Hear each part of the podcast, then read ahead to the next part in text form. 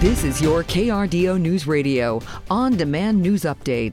Pueblo police are asking for more information as they look for suspects in a homicide investigation. PPD has released photos from a surveillance camera showing the car they think the suspects may be driving. They're looking for a black Ford Mustang with what looks like a convertible hood. Those pictures are up on KRDO.com. KRDO is partnering with Habitat for Humanity for a mayoral forum this Tuesday at 6:30. You can watch it live on krdo.com or listen here on KRDO News Radio. More information is up on krdo.com. In the first of its kind facility, the Cheyenne Mountain Zoo says their new shipping container recently produced its first crop. The horticulture team harvested lettuce that will help guests connect to the animals. They say that once they do more tests on the crops, it will be used throughout the zoo, including giraffe feedings. Now, the team says they're working on ways to make the system more efficient with a long term goal of growing 80% of lettuce for animals at the zoo. JBS in Greeley provides cleaning services for one of the nation's largest meat packers. They've been fined $1.5 million for exposing children to dangerous working conditions. Saturday, JROTC cadets from around the nation took part in the 20th annual Front Range Invitational Drill Competition. Participants were excited to show off their leadership and skills. Cadets from multiple branches, including the Army, Navy, Air Force, and Space Force, gathered at Academy School District 20 Saturday. They competed in a range of events from regulation, exhibitions, and events testing their knowledge on military history and government.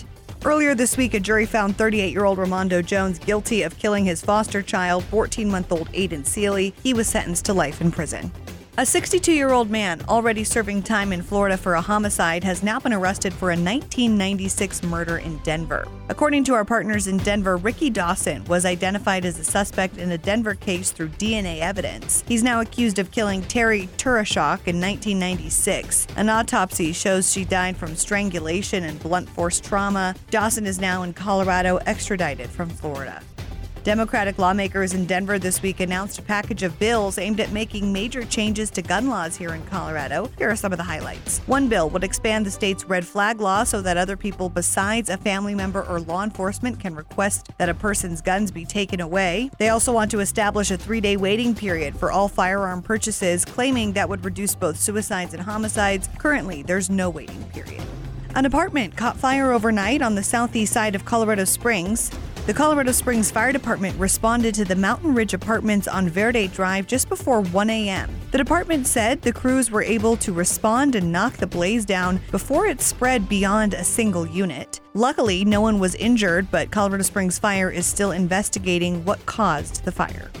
Good morning, Storm Tracker 13 weather forecaster Julia Donovan bringing you a quick check on your local conditions. We'll start off in the 30s for most places, warming up to the 50s and even the 60s out on the plains today. We do, however, have another low pressure system moving in, bringing high winds felt all across southern Colorado, but more dangerous gusts as high as 70 miles per hour out on the plains. A few inches of snow to the high country and just some flurries to a dusting along I 25. It will quickly move out, leaving clear skies for the evening hours. Julia Donovan, that's weather on KRDO News Radio. Get news, traffic, weather live on KRDO's morning news weekday mornings from 5 to 9.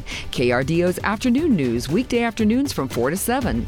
On KRDO News Radio or anytime at krdo.com.